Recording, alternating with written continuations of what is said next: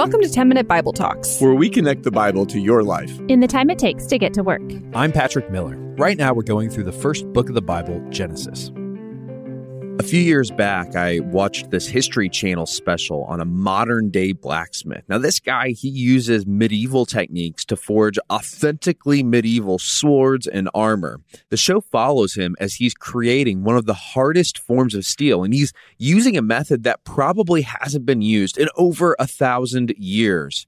As you watch, you think he's finally finished. The sword is magnificent. But then he explains to the camera that there's actually one more step. He needs to prove the steel.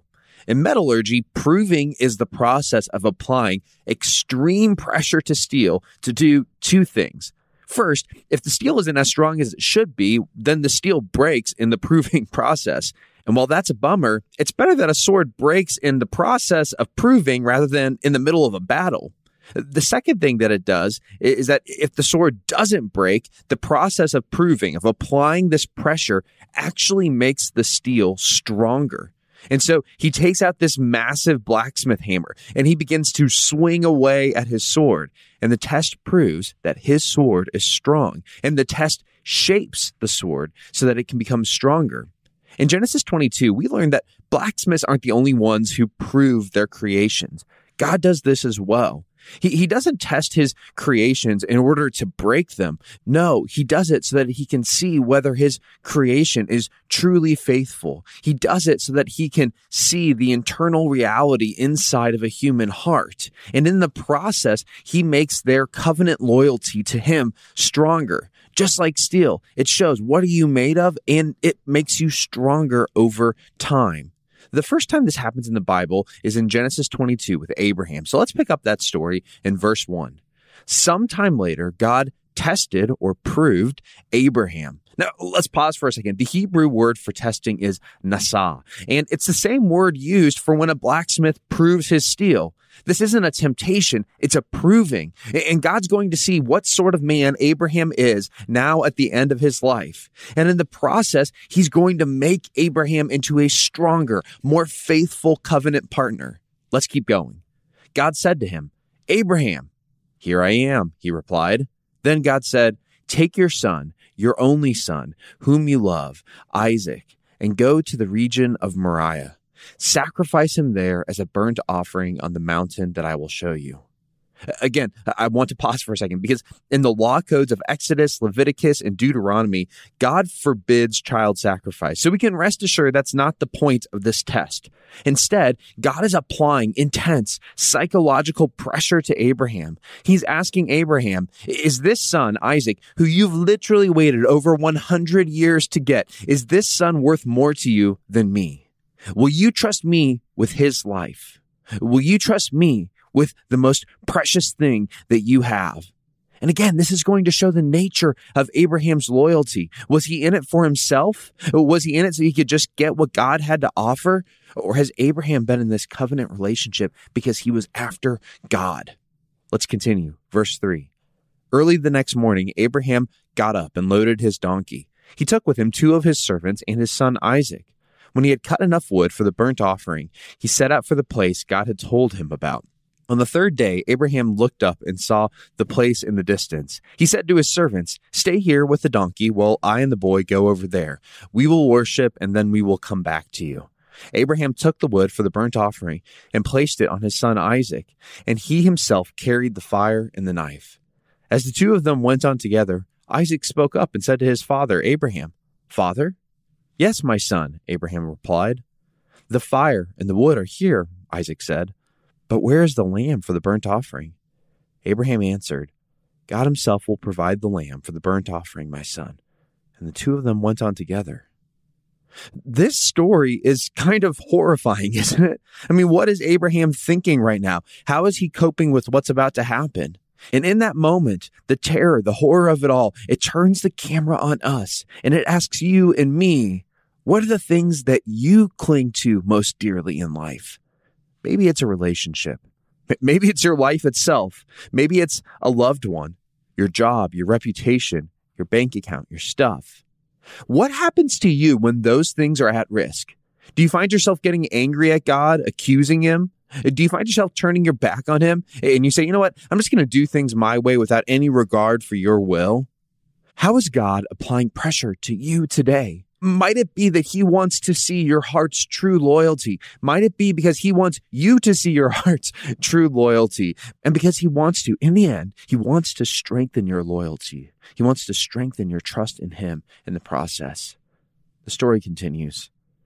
When they reached the place God had told him about, Abraham built an altar there and arranged the wood on it. He bound his son Isaac and laid him on the altar on top of the wood. Then he reached out his hand and he took the knife to slay his son. But the angel of the Lord called out to him and said, Abraham, Abraham. Here I am, he replied.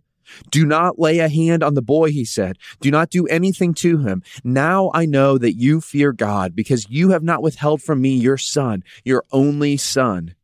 Abraham looked up, and there in the thicket he saw a ram caught by its horns. He went over and took the ram and sacrificed it as a burnt offering instead of his son. So Abraham called the name of that place, the Lord will provide. And to this day it is said, on the mountain of the Lord it will be provided. The angel of the Lord called to Abraham from heaven a second time and said, I swear by myself, declares Yahweh, that because you have done this and you have not withheld your son, your only son, I will surely bless you and make your descendants as numerous as the stars of the sky, as the sand on the seashore. Your descendants will take possession of the cities of their enemies, and through your offspring, all nations on earth will be blessed because you have obeyed me. It's only at the end of the story that we really begin to see God's true intentions. He never intended Abraham to sacrifice Isaac. He intended to prove Abraham's true colors so that in the end, he could bless Abraham and in the end, bless the entire world. And of course, that's God's purpose in our life too. Through testing, he wants to prove your heart and to strengthen you and ultimately to bless the people around you. I'm reminded of a friend of mine whose mother was diagnosed with cancer at a young age. She was the only Christian in her family, and she prayed that somehow, through her cancer, God would draw her entire family to himself. Unfortunately, the cancer was really aggressive. And yet, in the midst of this, she remained faithful. She continued to pray. She continued to trust God. She remained calm in the face of death. And she could do this because she knew that her life was secure in Jesus' hands. She never stopped loving God. She never stopped showing kindness to her family. Her cancer was a terrible proving, but in the end, her faith held through. But also in the end, she died. After her death, her family was just so struck by her faith and by the way God carried her through this awful time that one by one, every single family member began to turn to Jesus.